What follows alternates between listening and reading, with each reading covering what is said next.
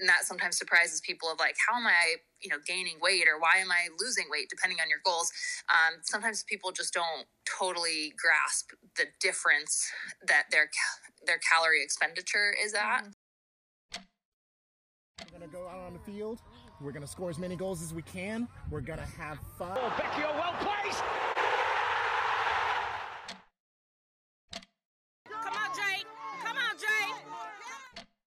It has been my pleasure and my honor to represent you all.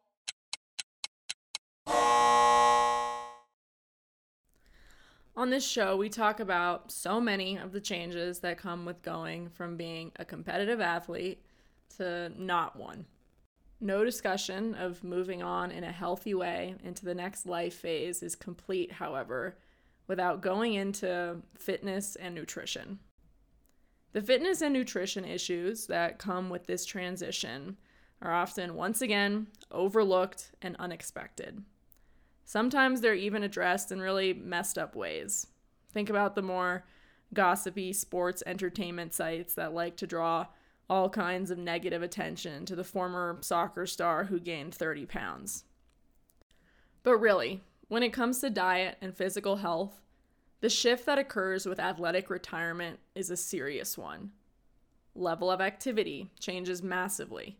You're going from working out six days a week, two hours a day, being pushed intensely by coaches and trainers with clear goals in mind, to maybe playing rec league or squeezing in runs on days of the week when you can find the time just to break a sweat.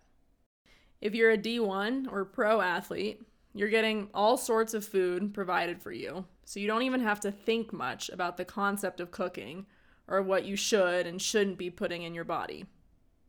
Athletes at times don't even realize the extent of the resources and structures in place that are all crafted with the mission of keeping their body in optimal form.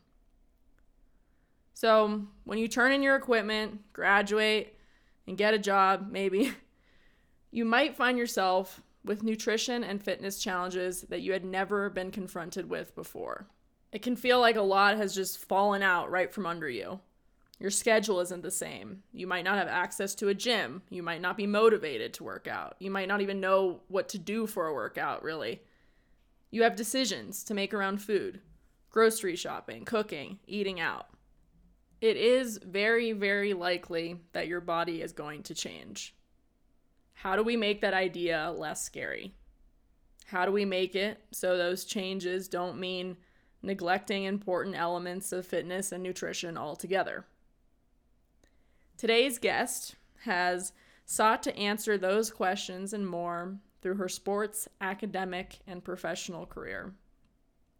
Lauren Link is a registered dietitian and board certified specialist in sports dietetics who has really spent a lot of time and put a lot of intentional focus on the competitive athlete to normal, real world human transition. I got to speak with her about her journey into these interests, her book, The Healthy Former Athlete, and her work as director of sports nutrition at Purdue University. Um, well, not to be a creepy stalker, although it's kind of my job. Uh, congrats on congrats on graduating. For you Thank got, you. you got your master's, right? I did, yep. Slowly but surely while working full time. So I was glad to have it done finally. Oh my gosh. So, master's in what specifically? Uh, health and kinesiology. That's amazing. Thanks. Yeah, I was excited. I'm now like, don't know what to do with my free time. No, now you got to go for like the PhD. I feel like you're just, you don't have enough like qualifications for sure. That's what everyone keeps saying. Like, oh, so you're gonna do PhD next? I'm like, no freaking chance. um, well, I do want to be respectful of your time, and I really appreciate you carving some out for me. I know it's pretty chaotic at this time of year for people. So yeah, if you're ready, we can jump right in. It's nothing too crazy. Yeah. Cool. I'm good. Yeah. So I guess just to start off, what sparked your interest in nutrition and fitness? When did that light bulb moment happen for you? Yeah, so I think probably sometime in high school, and actually, I, know when it really sparked was um, my mom had a heart attack, and she is fine. Um, but that was eye opening to see family members who'd struggled with weight, and then to have a really real per- repercussion from that. Um, kind of got me thinking about you know how diet and weight and things like that influence health. Um, so that kind of sparked my initial interest in nutrition. And then having been an athlete my whole life and was an athlete at Purdue as well. So when I got there and got into the dietetics program, pretty quickly knew that I would have liked to do something with sports nutrition, although it like hardly existed, certainly not in the capacity that it does now. Um, but I knew that that was kind of the ultimate goal. Uh, I just did not imagine getting back into it as quickly as I did. And okay, yes, I'm gonna ramble off your qualifications, so bear with me. Um, just completed your master's in health and kinesiology. You're a registered dietitian and a board certified specialist in sports dietetics. You're the director of sports nutrition at Purdue. Am I missing anything? I think those are the big ones. um, and in your career so far, thinking about the scope of this podcast, you've directed a lot of your focus to fitness and health issues affecting athletes transitioning out of their sport. What made you want to hone in on this space specifically? I mean, obviously, I would say the majority of our efforts at Purdue and within our sports nutrition department are obviously focused on helping our athlete kind of in the moment or, you know, succeed as an athlete and as a college student. Um, but I was finding more and more that student athletes were coming, but either coming to me towards the end of their senior season or even when they got back, if they were in town visiting, saying, oh my gosh, like this is hard.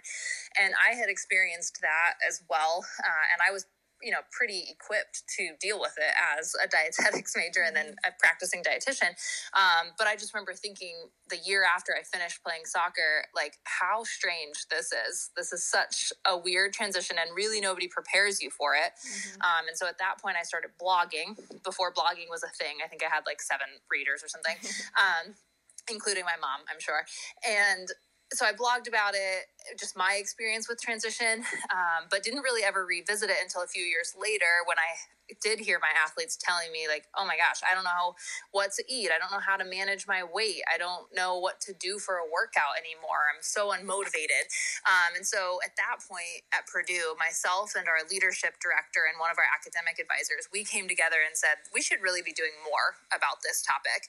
Um, so we created a program called blast which mm-hmm. stands for boiler life after sport and in that process, I remember doing a Google search thinking like, okay, let me pull up some resources in this space. Because, uh, you know, there's got to be something that we could provide these athletes to send them kind of out the door with. And what I found was that there was essentially nothing. Um, and that has changed a little bit, although still there's not a lot in the space. And so that kind of really prompted me to say, you know what? I've toyed with the idea of writing a book about this topic. I think I'm really going to do it. She did do it. Link wrote a book called The Healthy Former Athlete Nutrition and Fitness Advice for the Transition from Elite Athlete to Normal Human. It gets into pretty much anything you could imagine in thinking about the athletic retirement transition. From the kind of harsh new realities, calorie burning wise, to setting new lifestyle goals to smart grocery shopping. So I read the book and felt like I identified with just about every other sentence. Um, what got me right off the bat, because it just felt so accurate in thinking about my college soccer experience at least, was Link talks about how as you approach retirement, you will probably fall into one of two groups. The first group thinks, I'll still work out just as much after I'm done playing my sport. After all, I love working out and I want to maintain my body composition. Exclamation point, smile with that. And then Link goes to pretty much just throw a dagger right into that balloon of enthusiasm. There's something in your adult real world life now that's going to be sucking a lot of time and energy. Ding, ding, ding. It's called a job. And it will probably hamper your ability to work out, at least in the ways that you might be envisioning. Could be intensity wise, maybe the actual fraction of your day that you get to commit to working out, or maybe it's the accessibility to a gym.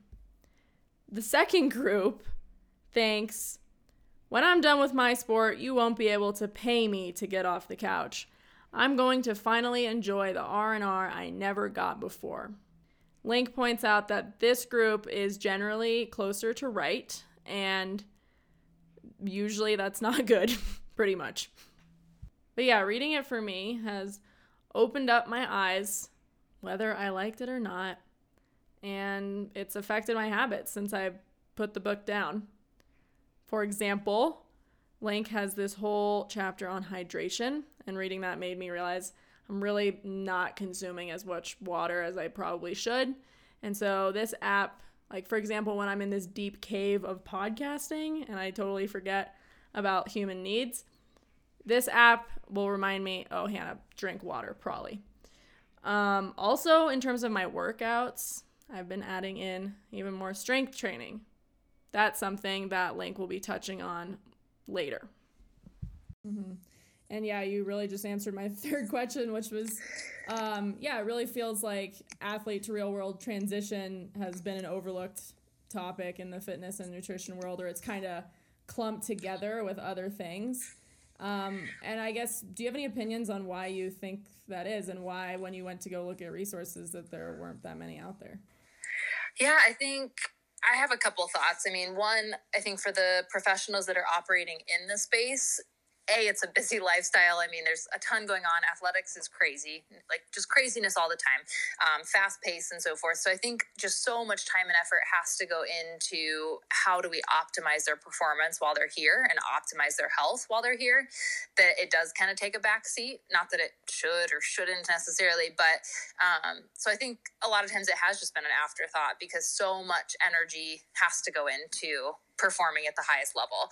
Um, but also, I think I would add to that, I think it's more and more a problem. Not that it wasn't a problem in the past, and there's probably, you know, athletes in their 50s, 60s, 70s who would say, I struggle with the transition too. But I think what especially collegiate athletics has become is just so much different. Mm-hmm. Um, and I honestly, I feel pretty strongly that a lot of the kind of perks that come along with college athletics these days actually set our athletes up for less success in the transition. Mm-hmm. Um, things like, you know, from my end with nutrition, we provide so much food now.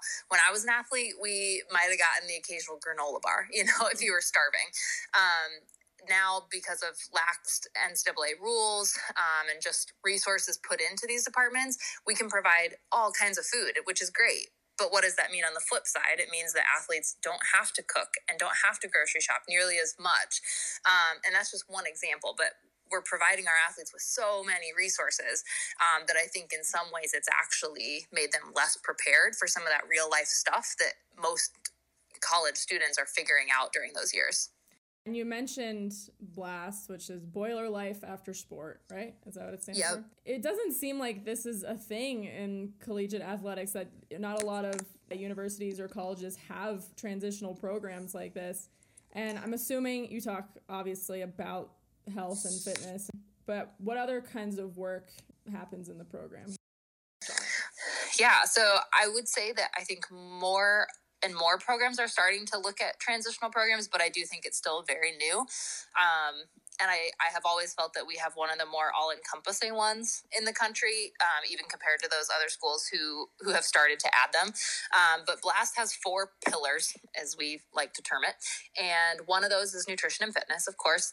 Uh, the others are financial literacy, mm. professional development, and mental health and identity. Wow. Yeah, those are those are the big ones. Okay, I need to take the financial. I need to go sign up and get enrolled in Purdue so I can uh, take the financial literacy course.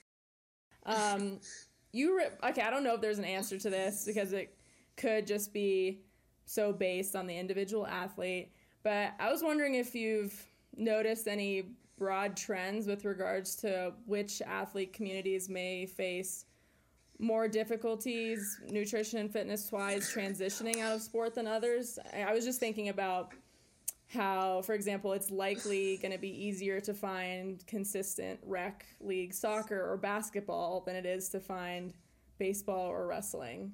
I don't know. I just was wondering if you if you have any insight into that. Yeah, that's a really good question. I I don't know that I have like you know hard and fast answers necessarily, but I do think, I mean, within each kind of area, so like nutrition and fitness, I think an area, I think it's harder for someone, for instance, like an offensive lineman who's had to keep a massive amount of weight on their frame. Um, and usually they have to really try to do that. Um, so I think they have a harder, maybe, transition in some ways around nutrition and fitness. Um, but that's not always the case you know mm-hmm. some athletes that have tried to maintain that really high body weight find that it almost like falls off when they don't try anymore um, so i think there's always going to be kind of outliers but i think you make a really good point i always think about how strange it would be for the sports like um, diving and football and yeah. i mean there's there's others out there where you will literally never play them again um, not that you can't play pickup football in your front yard, but you will never put on pads and go hit somebody as hard as you can physically hit them. Um, you know, you'll never be a quarterback playing at the same speed. And I mean, there's just so many things that are different. Um, when I talk to former divers, and I had never thought about this because I'm like, oh, I mean, you can go jump off the diving board at the pool. Um, but they essentially say, like, oh my gosh, like even a few months out, oftentimes they're unable to do those dives. It just yeah. takes so much practice and you know so much time goes into it that realistically they they'll never dive off the 10 meter again unless they're just casually you know kind of jumping into the pool or whatever um, so those are just a couple examples mm-hmm. and so i feel lucky for sure like soccer is one that is a sport where i can i do go play in a rec league you know um, and no it's not the same but it's in a lot of ways similar. And so I, I think that part with identity could definitely be hard. Um, and I think there's so many examples of certain sports or certain situations that might be more prone to a struggle. But I would also say that there's definitely no hard cut rule of these people will struggle more or less. Mm-hmm. And I guess just to, to tease your book a little bit uh, to our listeners, if you could pinpoint, you know, either the biggest thing or maybe just two things that sneak up on athlete health in post sports life, uh, what do you think it would be? Hmm. I think, I mean, I guess specifically from a nutrition and fitness standpoint, especially since that's what a majority of the book is, is that's my profession. I think what people don't necessarily expect is is kind of the combination of you know maybe your diet changes a little bit but you don't change your diet much and then your activity maybe you stay active but it's really hard to stay active to the same extent that you were mm-hmm even if you work out the same amount of time, which would still be kind of crazy. Um, let's say you're still doing two hours of workouts a day. Well, it's so much different when a coach isn't pushing you and a coach isn't making you go as hard and as long, and maybe you have more time between reps. And so I think what people don't necessarily think about is just like how much that little difference can add up over time. Um, so I think that's one thing, and that sometimes surprises people of like, how am I, you know, gaining weight or why am I losing weight, depending on your goals. Um, sometimes people just don't totally grasp the difference that their their calorie expenditure is at. Mm. Um, and I think kind of within that same topic, what I often see is that weight is not weight doesn't always even change, um, but oftentimes body composition does which isn't a bad thing. And it's not probably realistic for most people to maintain their body composition that they had as an elite athlete. But sometimes that kind of sneaks up on people too of, oh, you know, I jumped on the scale and the number looks the same, but I feel way different, or I, I feel like I look different, mm-hmm. or these clothes fit differently. Um, and that's not a bad thing, like I said, at all. I think that's probably the most realistic situation. Um, but I think it's just good to be aware of that that's going to happen. And that's why I'm so big on like continuing to do some kind of strengthening exercises. Doesn't mean you need to jump under a bar and squat 300 pounds. Um, but I think what I see a lot is people just totally scrap lifting because it's kind of a pain in the butt if you don't have a facility to do it at. And that's oftentimes where people are like, meh, like, I don't have time for that. I'll do it later. And that sometimes adds up more than people realize. Yeah, I was gonna say you you dedicated a whole chapter to muscle loss, and so even if you are trying to you know just go on a run every day and be active post athlete life, that that's not gonna do it if we're talking about yeah the body composition changing. Right. And stretching. I mean, that's a whole other thing where I realize people like just really don't stretch or cool down or warm up. Um, it's something a coach always made you do. Mm-hmm, that's so interesting. But when you don't have to do it anymore, I'm the worst at it. I like touch my toes and then get on the treadmill. Um, so yeah, I'm like never warming up and cooling down. I need to do better. Going off of this, this might be one of the weirder questions we've ever gotten. So we'll see. Okay. You are stranded in some bizarre world with a bunch of former athlete zombies, and you are their leader. In this alternate universe, there are only three exercise options to choose from CrossFit, Soul Cycle, and Orange Theory. Purely from a this is going to keep me fit and uninjured standpoint, where do you lead everyone? Hmm. I have to go, and I'm going to admit I have not done any of those three things, but I'm familiar with them. I'm probably going Orange Theory. I think from what I know, it's a nice balance of workout in regards to like some strengthening activities, um, cardio, like gets your heart rate up. Um, whereas Soul Cycle, to my knowledge, is you know just the kind of cardio piece um, with the cycling and the spin class aspect of it, and CrossFit. I think CrossFit can be a really good workout from what I know and from people I talk to, but I do think you said, you know, like try not to get injured. I think that's not always the case there. Mm-hmm. Um, yeah, and it's obviously like really strength focused versus as much cardio. I know I know they do some. Um, so that based on my limited knowledge, that's where I'm going because I think what I know of it, it offers the most kind of balanced approach. Balance is key, guys. It's a concept Link emphasizes a ton in her book. Like she mentioned, ideally, working out should not just be cardio every day, it should include strength training. It should also include activities that are fun and get you excited, kind of like how your sport was, hopefully, back when you played it. Same idea goes for eating balance in the way your plate looks at meal times. Link actually gives a helping hand with that. In the back of her book are a bunch of easy recipes. Also, just balance as a human with time for work, time for yourself, time for loved ones. What's your what would you say is your favorite part of your job? Which might be a hard question to answer because there's more than one thing, but yeah. Um I it is kind of hard to choose, but I like I like that every day is different. I think that's a nice aspect of sports nutrition in general. Um, and I just like, I really like working with the collegiate population. Um, I think it's just a, a really influential time in their lives where you know they are learning those life skills and they're kind of becoming an adult. Um, so i think it's a really influential time. And i have always really enjoyed working with the kind of variety of people and experiences and sports and so forth that collegiate offers. Mm-hmm. final question for you. Um, okay we jump in a time machine back to 2011 you're graduating from undergrad you've hung up the cleats uh, what's something you wish you could have told yourself about post athlete life? Oh, that's a good one.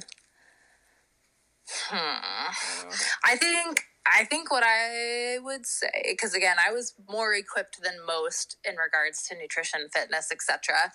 Um, I think I would maybe warn myself how hard it was going to be without my teammates. Mm. Um, that was always the hardest part to me. We were a really close team. Um, you know, I felt like they were all my best friends. Um, and you get just kind of spoiled and used to being surrounded by your best friends all the time. we lived together, we practiced together, we traveled together. Um, so that was really hard. And I think I did a pretty good job of staying in touch with people. And, you know, I think you, you do what you can to manage that. But I think I would have warned myself to be more prepared for that aspect of the transition. Chapter 12 Going at it alone. Quote, another common hurdle retired athletes encounter is loneliness. End quote. It's tough when people get in cars graduation day and disperse across the country. Staying connected to your old friends and trying to make new ones in unfamiliar environments takes effort, but it is incredibly important having been at a small liberal arts college campus where all my teammates were a five minute walk away, I really cannot emphasize this one enough. There are plenty of ways to be a social creature post sports, and no, they don't all have to involve unhealthy drinking routines. In wrapping this episode up, it's the start of a new year, a time of turning the page, We're goal setting. We're thinking about how we can work out without going to the gym, where we'll be sweated on by a bunch of strangers who are at the start of their 2020 New Year, New Me thing. Seems like an opportune time to maybe check out Link's book, The Healthy Former Athlete. Information on how to get that is on runalongpodcast.com under additional media, but hint, you can buy it at a Barnes & Noble if those even exist around you anymore or on Amazon. Thank you to Lauren Link for coming on to the podcast, and thank you for listening. Happy New Year. Hope to see you next time.